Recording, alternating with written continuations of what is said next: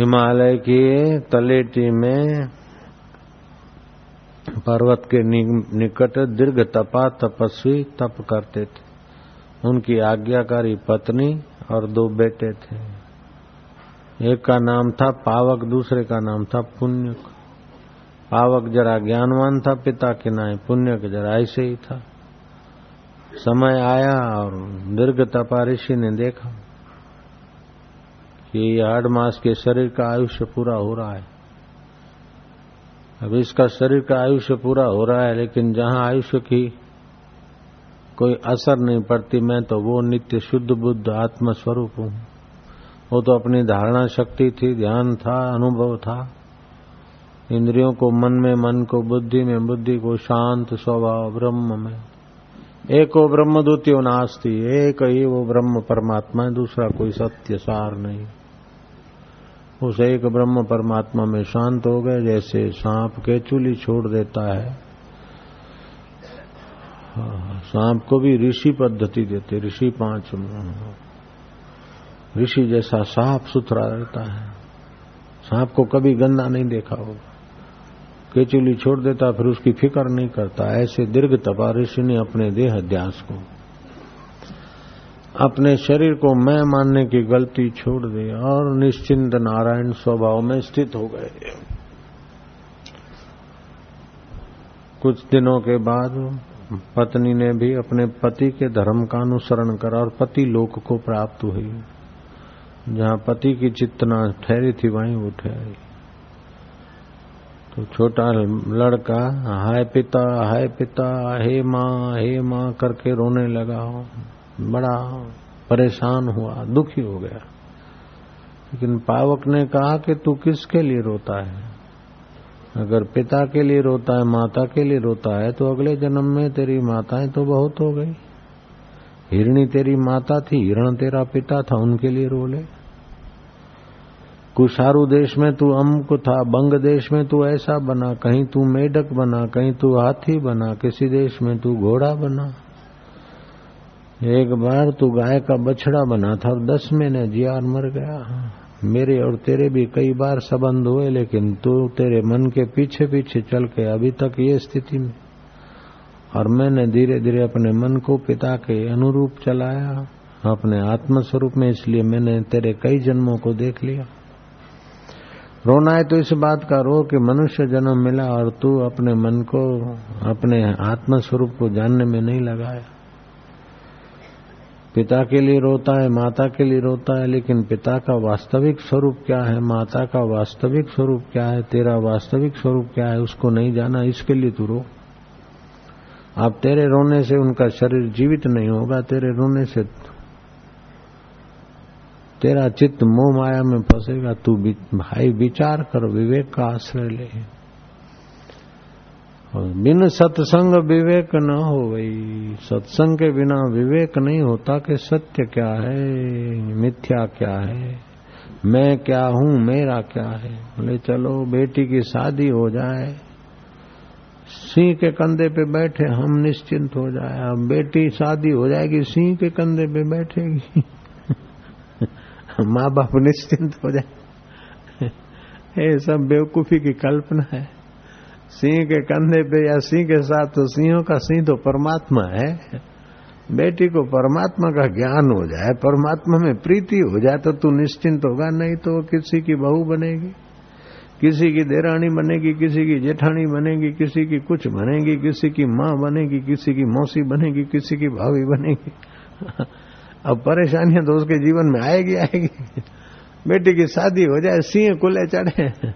सिंह के कंधे पे बैठे, हम लोग निश्चिंत हो जाए। अरे छह महीने के बाद तो चिट्ठी आई कि माँ तो मैं तो मर जाऊँगी। मेरी देरानी ऐसी, मेरे पति, मेरे खून वैसा बोलते मेरे ये होता, वो होता।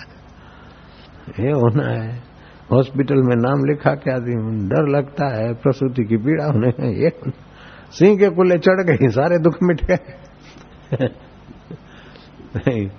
बेटी हो चाहे बेटा हो, भाई हो चाहे भतीजा हो, जब तक इस मिथ्या देह को मैं मानेगा, मिथ्या शरीर को, संसार को सत्य मानेगा और सत्य स्वरूप परमात्मा को नहीं जानेगा, तब तक दुखों का अंत तो हो ही नहीं सकता। चाहे कुछ भी कर ले, कितना भी अमीर बन जा, कितना भी पहलवान बन जा, कितना भी ईमानदार बन जा, कितना भी बेईमान बन जा लेकिन ईमानदार होगा तो परमात्मा में रुचि होगी, बेईमान होगा तो परमात्मा में रुचि नहीं होगी, नश्वर में रुचि होगी। ईमानदार बनना तो अच्छा है, लेकिन ईमानदार होकर ही मरना नहीं है। ईमानदारी जहाँ से प्रसन्नता पाती उस परमेश्वर को पाकर ईमानदारी और बेईमानी, जीवन और मृत्यु, सुख और दुख, सब स्वप्न तुल्य भाष्य ऐसे सत्य स्वरूप में जगना है। जिसको मौत मार नहीं सकती, शरीर का रोग जिसको छू नहीं सकता, विकार जिसे स्पर्श नहीं कर सकते,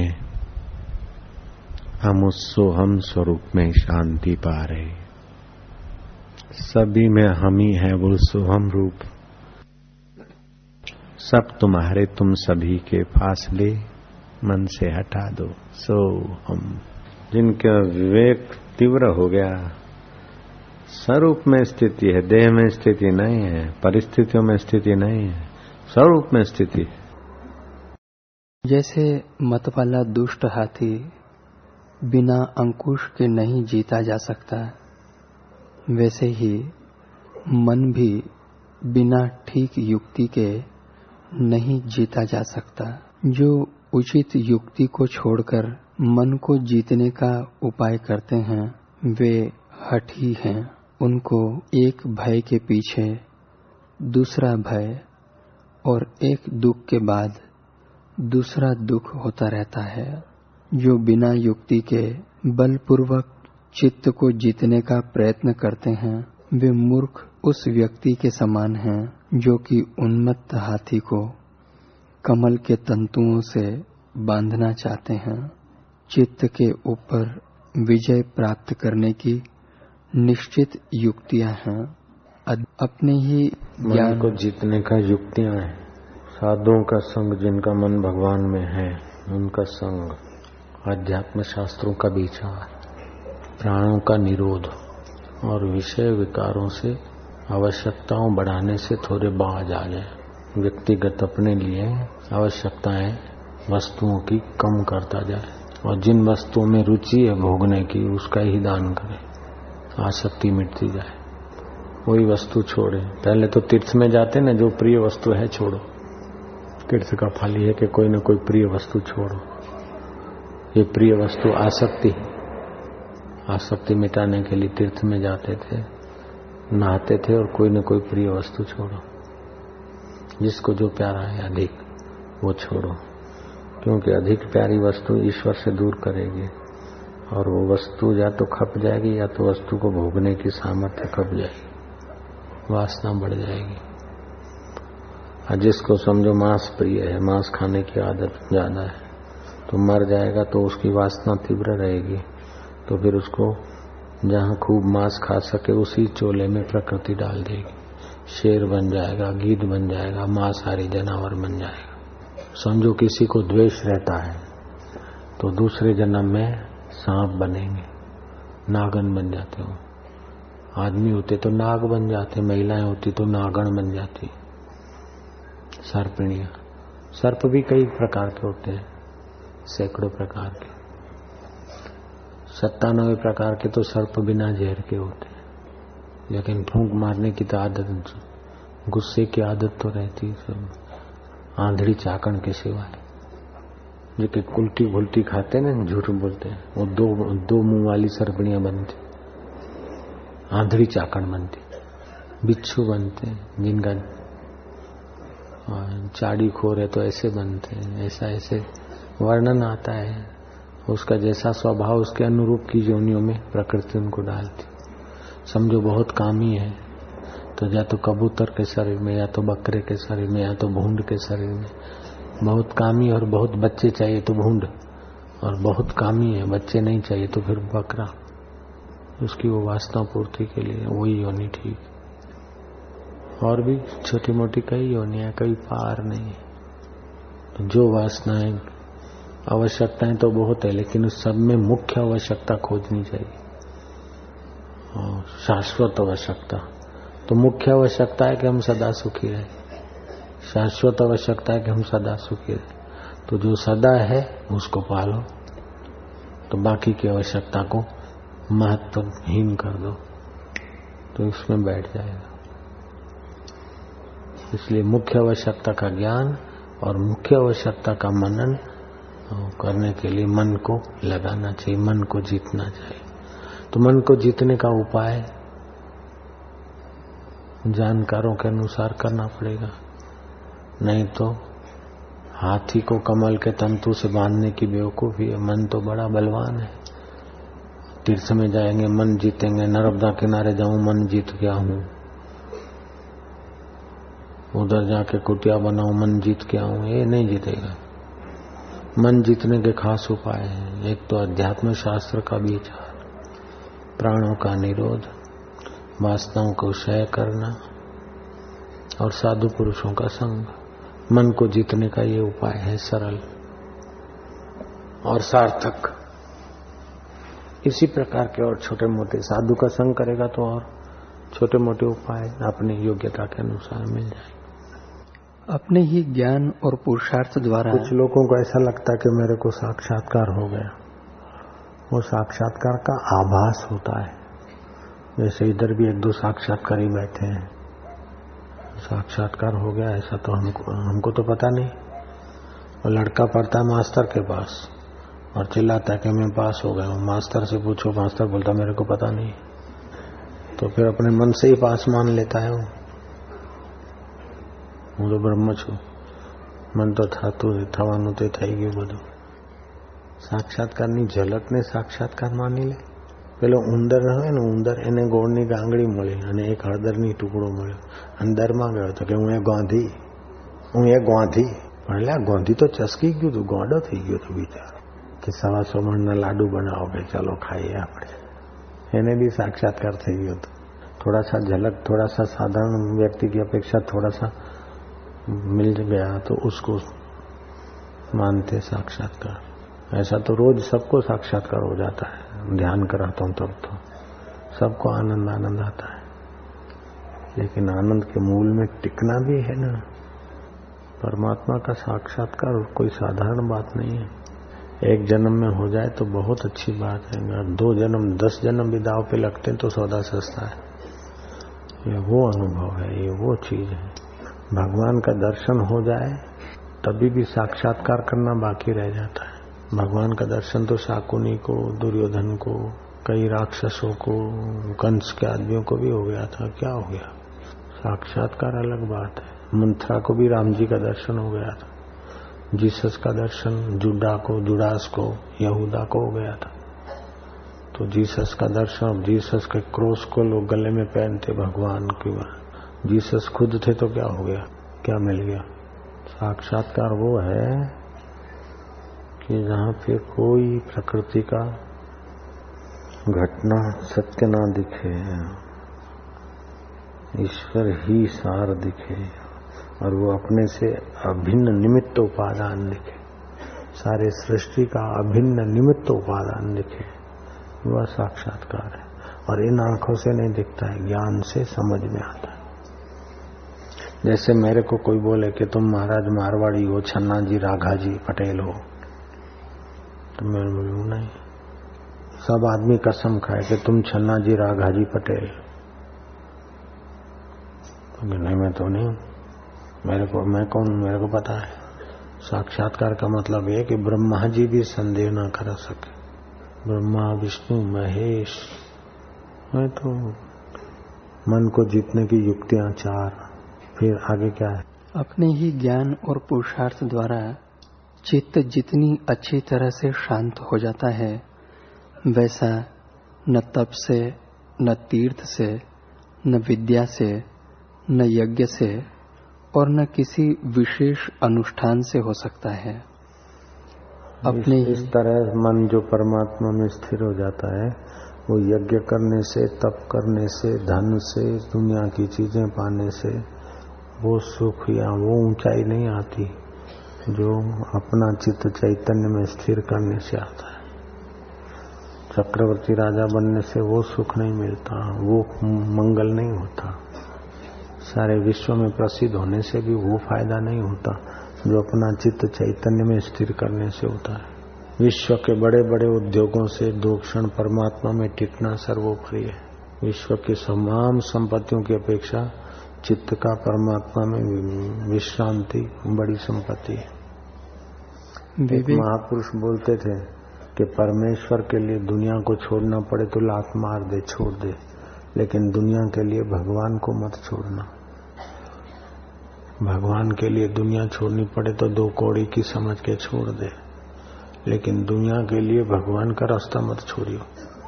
अगर भगवान का रास्ता छोड़ दिया तो दुनिया की चीज़ें रहेगी नहीं और भगवान भी मिलेंगे नहीं। दोनों तरफ़ से रेते रह जाएँगे, ठगे रह जाएँगे। दुनिया के कारण दुनिया के स्वामी को छोड़ दिया तो दुनिया की चीज़ें तो रुकेगी नहीं, रहेगी नहीं ठन ठन पाल हो जाएगा। और भगवान के लिए दुनिया छोड़ दी तो छोड़ गई, क्योंकि वो तो वैसे भी छूटने वाली है। तो भगवान को पाने के लिए दुनिया छोड़ दी तो छोड़ दी। वैसे भी कौन लेगा दुनिया को तो भगवान भी मिलेगा और दुनिया भी पीछे पीछे चलेगी भगवान भी मिल गए और दुनिया भी पीछे पीछे और वहां तो भगवान भी नहीं मिले और दुनिया में भी कोई पूछे नहीं अब पूछे तो अहंकार ना पूछे तो विशाल और भगवान मिल गए तो पूछे वाह वाही करे तो भी कुछ नहीं निंदा करे तो भी कुछ नहीं भगवान में तृप्त है ભગવાન મળી જાય પછી ના મળે તો કશો વાંધો નહીં ના મળે તો કઈ વાંધો છે नहीं मिले तो दुर्भाग्य दुर्भाग्य है अपने ही ज्ञान रूपी पुरुषार्थ से इच्छित वस्तुओं के त्याग से चित्त रूपी वेताल पर विजय प्राप्त होती है विवेक द्वारा इस बात का निश्चय कर लेने पर कि मन आत्मा का ही अंश है और दृढ़ अभ्यास के द्वारा मन आत्मा के साथ एकता का अनुभव करता है। इच्छित वस्तु का त्याग करके जो विकार रहित स्थित हो जाता है, वह मन को इस प्रकार जीत लेता है, जैसे हाथी को अंकुश। मन की वासना नाम वाली चंचलता जो अविद्या है, उसको विचार द्वारा नष्ट कर देना चाहिए। जो जो दूसरी वस्तुओं के प्रति वासना मन में उठे, उस उसको त्यागने से अविद्या क्षीण हो जाती है। मन के जीतने की एक युक्ति यह है कि सब विषयों के प्रति अनास्था उत्पन्न की जाए। पूरे वृक्ष का बीज जलाया जा सकता है। हाँ तो एकांत में बैठे, मैं कौन हूँ, मैं कौन हूँ, विचार करे।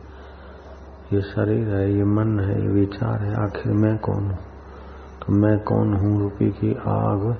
तमाम कंटकल विचारों को, वृक्षों को जलाकर खत्म हो जाती फिर वो भी आग, सब कांटों को जलाकर खुद भी शांत हो जाती फिर मैं कौन हूँ का विचार भी शांत हो जाएगा? जिसमें मैं कौन हूँ का विचार शांत हो जाए, वही परमात्मा शांति है। जिसके सब पाप नष्ट हो गए, जिसका रजोगुण तथा मन सर्वथा शांत हो गया है, ऐसे ब्रह्म स्वरूप योगी को निश्चय ही उत्तम सुख की प्राप्ति होती है।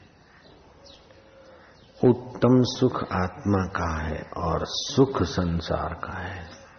संसारी सुख सरकाने वाला है, दुखों से आच्छादित है और भोक्ता को जड़ता, पराधीनता में आबद्ध करने वाला और उत्तम सुख भोक्ता को ब्रह्म स्वरूप कर देने वाला है। इच्छा की पूर्ति से जो सुख होता है, वो संसारी सुख है। और इच्छा वासना की निवृत्ति से जो सुख होता है, वो उत्तम सुख है। इच्छा की निवृत्ति से उत्तम सुख की प्राप्ति होती है। इच्छा की पूर्ति से अधम सुख की प्राप्ति होती है। वो अधमता ले आता है। इच्छा पूर्ति में पराधीनता है और इच्छा निवृत्ति में स्वाधीनता है। तो भगवान कहते हैं, प्रशांत मन समहीनम योगिनम सुखम उत्तमम उपैती शांत रजसम ब्रह्म भूतम अकलमशम जिससे सब पाप नष्ट हो गए।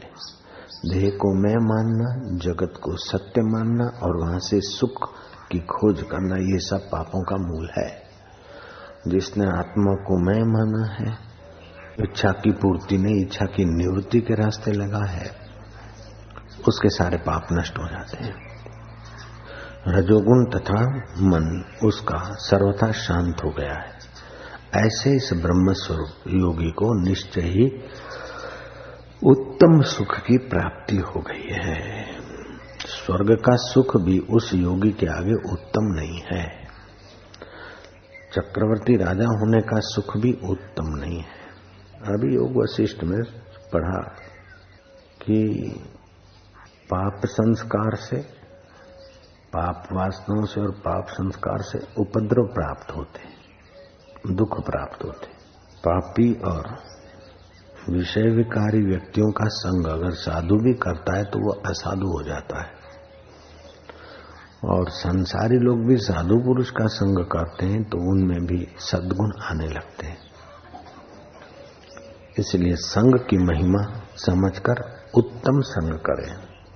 जिन्होंने उत्तम सुख पाया है, ऐसे उत्तम पुरुषों का संग करें। अधम वासनाओं को पूरा कर करके जो अधम योनियों में गए, ऐसे व्यक्तियों के जीवन से सीख ले ले। और उत्तम सुख को पाने के लिए जिन्होंने उत्तम चेष्टा की और उत्तम सुख को पाकर उत्तम गति को प्राप्त किए, ऐसे साधु पुरुषों का संग करें। साधु भी अगर नीच वृत्तियों में फंसे व्यक्तियों के संग में आते हैं तो साधु भी असाधु हो जाता है। और असाधु भी उत्तम पुरुषों के संग में आता है तो धीरे धीरे वो साधुत्व को पा लेता है। जिसने परम कार्य साधा, उसको साधु कहते हैं। साध्यंते परम कार्य मिति साधु। तो संकल्प निवृत्ति, शांति उसमें पराधीनता नहीं है और संकल्प की पूर्ति करने में अशांति भी है और पराधीनता भी है। सुख की अपेक्षा शांति बहुत सुखदायी है। सुख तो थोड़ी देर मिलेगा, फिर भोक्ता को क्षीण कर देगा, लेकिन शांति भोक्ता को भगवत सुख से संपन्न कर देगी। तो सुख की अपेक्षा शांति ज़्यादा हितकारी है और गहरी सुखकारी है। लेकिन शांति में भी रमण ना करे तो स्वाधीन स्व के अनुभव में जग जाएगा। विवेकानंद बोलते थे कि तुम जो मुझे देखते हो, वो मैं नहीं हूँ। जो तुम मुझे देख रहे हो, वो मैं नहीं हूँ। जो तुम मुझे मानते हो, वो भी मैं नहीं हूँ। तो तुम मानोगे भावना से कि सन्यासी हैं, अच्छे हैं, बड़े हैं, वक्ता हैं, फलाना है। और जो देखते हो तो इतने मोटे ताजे ऐसे वैसे हैं। तो तुम जो मुझे देखते हो, वो भी मैं नहीं हूँ, और जैसा तुम मुझे मानते हो, वो भी मैं नहीं हूँ। तो मैं क्या हूँ? कि अनंत अनंत सूर्य, अनंत अनंत सूर्य गंगाएँ, अनंत अनंत नक्षत्र, ग्रह, तारे पृथ्वियाँ जिसमें एक गेंद की नाई विचलित हो रही है, और अनंत अनंत आकाश जिसमें है, वो मैं हूँ, जहाँ वाणी नहीं जा सकती। मुझको जानना हो तो मुझको समझना पड़ेगा। मुझे जो देखते और मानते वो मैं नहीं हूँ। करने की शक्ति, जानने की शक्ति, मानने की शक्ति है तो सेवा कार्य करके वासनाएँ हटाएँ। सबके हित में कार्य करने से करने की शक्ति का सदुपयोग होता है, करने की वासना मिटती है। करना ही है तो वासनाओं का त्याग करो, करना है तो सेवा करो, करना है तो अहम का त्याग करो। संसार का स्वरूप जान लो, कि परिवर्तनशील है, मिथ्या है। क्षमाशीलता अपने स्वभाव में लाओ। अपने दुख का कारण किसी को मत मानो। जो लोग अपने दुख का कारण दूसरे को मानते, वे लोग जलते रहते, तपते रहते। अपने दुख का कारण दूसरे को मानेगा, उसका दुख बढ़ता जाएगा, घटेगा नहीं। अपने दुख का कारण अपना अज्ञान है, अपने दुख का कारण अपनी ना समझिए अपने दुख का कारण अपने कर्म है। जो लोग अपने दुख का कारण दूसरे को मानते उनके चित्त में द्वेष बना रहेगा। वे तपते रहेंगे, जलते रहेंगे, पचते रहेंगे, फिर ऐसे पचन और जलन में क्रैक हो जाएँगे। तो अपने दुख का कारण दूसरे को मानने वाला आदमी हिंसक हो सकता है, निंदक हो सकता है। दुखी होगा। अपने दुख का कारण दूसरे को नहीं मानना चाहिए। अपने दुख का कारण अपने कर्म, अपने दुख का कारण अपनी समझ, अपने दुख का कारण अपनी बेवकूफ़ी मानकर उसको हटाना चाहिए। जो दूसरों को अपने दुख का कारण मानते हैं, उनकी बेवकूफ़ी बढ़ती है, उनका दुख बढ़ता है, उनकी हिंसा और अशांति बढ़ती है। को काहू को नहीं सुख दुख करी दाता निज कृत कर्म भोगत ही मराता कोई किसी के दुख सुख का कारण नहीं। अपने ही कर्म, अपने ही विचार। जिसको देखकर तुम दुखी हो तो और ये मेरे ऐसे हैं, शत्रु हैं, वो किसी के लिए तो हितकारी है। जिनका जैसा भाव करनी आप, वो अपनी के नेड़े के दूर। तो हमारे ही पुण्य कर्म, उसके अंतकरण में हमारे लिए सद्भाव पैदा कर देते हैं। हमारे ही पाप कर्म सामने वाले के द्वारा ऐसी चेष्टा करते हमारा कोई दुख देने वाला नहीं। दूसरे को दुख देने वाला मानने से दुख बढ़ेगा, घटेगा नहीं। हिंसा का भाव बढ़ेगा, क्रूरता बढ़ेगी, अशांति बढ़ेगी, पाप ताप बढ़ेगा, अशुद्ध असाधुताई बढ़ेगी। इसलिए दुख का कारण दूसरे को नहीं मानना चाहिए। अपने स्वभाव में क्षमाशीलता लाएगा तो शांति रहेगी, अपने स्वभाव में बदला लेने की भावना होगी तो हिंसा बढ़ेगी। अशांति बढ़ेगी। राग आदमी को पराधीन कर देता है और द्वेष आदमी को हिंसक बना देता है। इसलिए किसी भी वस्तु व्यक्ति से राग न करे, पराधीन बन जाओगे। द्वेष भी ना करे, हिंसक बन जाओगे, क्रूर बन जाओगे। तो ये राग और द्वेष करने की शक्ति है तो राग को, द्वेष को निवृत्त करने में लगाओ। जानने की शक्ति है तो शांत स्वरूप ईश्वर को जान। मानने की शक्ति है तो अपने आप को मानो, जानो। द्वेष का नाश करना हो तो क्रोध छोड़ो, क्षमाशीलता का गुण लाओ। अगर क्षमाशीलता आएगी तो हिंसा, अहिंसा में बदल जाएगी, क्रोध प्रेम में बदल जाएगा, द्वेष शांत हो जाएगा। क्षमाशीलता का सद्गुण अहिंसा को उभारेगा।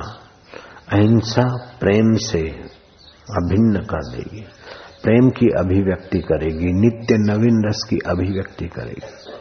तो करना है तो क्षमा करो, द्वेष ना करो। जानना है तो परमेश्वर को जानो। इसने क्या खाया, उसने क्या बोला, इसने क्या किया, उसने क्या किया। इस चक्कर में जानकारी को नष्ट मत करो। इंद्रिय ज्ञान में संदेह हो सकता है। ये ठीक है कि नहीं, आकाश ऐसा है कि नहीं। इंद्रिय ज्ञान में संदेह हो सकता है, मन के ज्ञान में संदेह हो सकता है, बुद्धि के ज्ञान में संदेह हो सकता है, लेकिन स्व के ज्ञान में संदेह नहीं। मैं हूँ कि नहीं, उसमें संदेह नहीं होता। भगवान है कि नहीं, इस संदेह हो सकता है। पुण्य का फल मिलता है कि नहीं, इसमें संदेह हो सकता है। पाप का फल भोगना पड़ेगा कि बच जाएँगे, उसमें संदेह हो सकता है। इंद्रिय ज्ञान, बुद्धिगत ज्ञान में संदेह हो सकता है, लेकिन स्व के ज्ञान में संदेह नहीं हो सकता। जिस ज्ञान में संदेह नहीं हो सकता, उस ज्ञान स्वरूप को जानो करने की शक्ति है, जानने की शक्ति है। तो जिसमें संदेह नहीं होता, उस स्व को जानो कि मैं कौन हूँ। मैं हूँ कि नहीं, इसमें संदेह नहीं होता, मैं तो हूँ। तो जिसमें संदेह नहीं है, उसको जानो। जानने की शक्ति का सदुपयोग है।